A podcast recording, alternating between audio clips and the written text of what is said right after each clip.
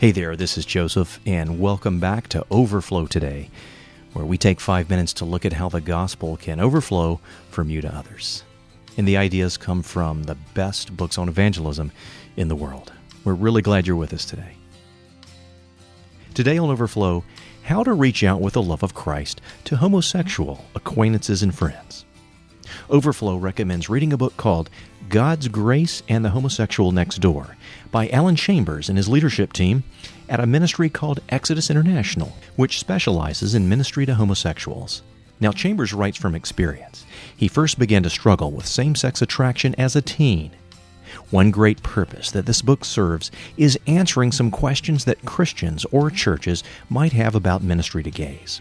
Question number one should we as believers pursue homosexuals to offer them gospel truth and the love of Jesus? Well, Alan Chambers says to remember 1 Corinthians chapter 6, and you'll grasp that the church has been made up of transformed homosexuals from the very beginning.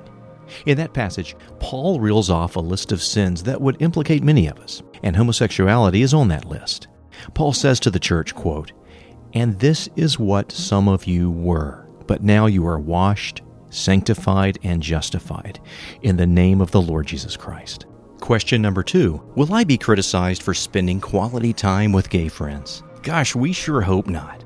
Now, Jesus was severely criticized, but that was for hanging out with lepers and corrupt tax collectors and prostitutes. But he did not let criticism stop him. He was determined to be with them. So, be determined to spend time with your gay friends if you want to follow Jesus' example.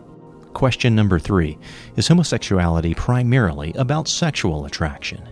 Alan Chambers says absolutely not. Rather, he says that homosexuality has its roots in a wrong reaction to a legitimate need the need to be loved and affirmed by the same sex parent, and ultimately by God. The author says that when he began to struggle with homosexuality, quote, I certainly wasn't looking for sex. I needed love, affirmation, acceptance. Unquote. Question number four Can homosexuals actually change or be changed by God's presence in their lives? Exodus staffer Scott Davis writes this quote, I'm going to be honest with you. Change isn't easy. But he also says, Here's the truth hundreds of thousands of men and women have left homosexuality. Yet the book cautions that it is unwise to promise someone that a change to a heterosexual preference will definitely occur. Well, the book says to sit down and talk with your gay acquaintances. Ask them questions, find out about their families and their desires and their likes and dislikes and hobbies and dreams. What was their childhood like? Do they have siblings, pets? Take risk and be vulnerable. Share a struggle with them. Share a burden. Share your joys. Just be their friend. Next, invite them to your home for dinner.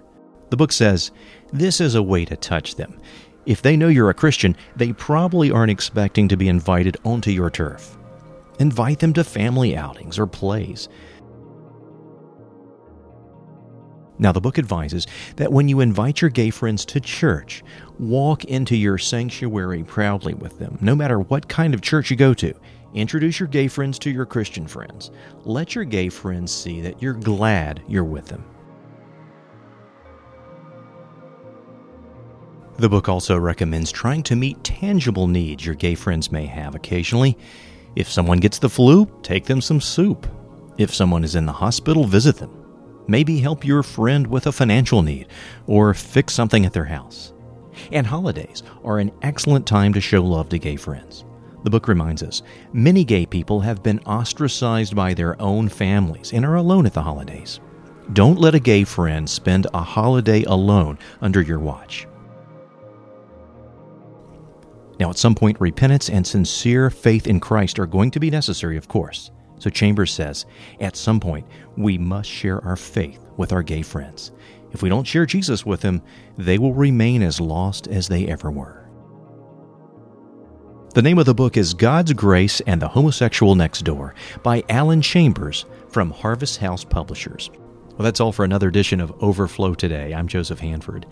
Now, don't forget that all our shows and downloadable small group discussion guides that go along with each show are always available for free for you at our website, overflowtoday.com. That's overflowtoday.com. Now go pour it into someone's life.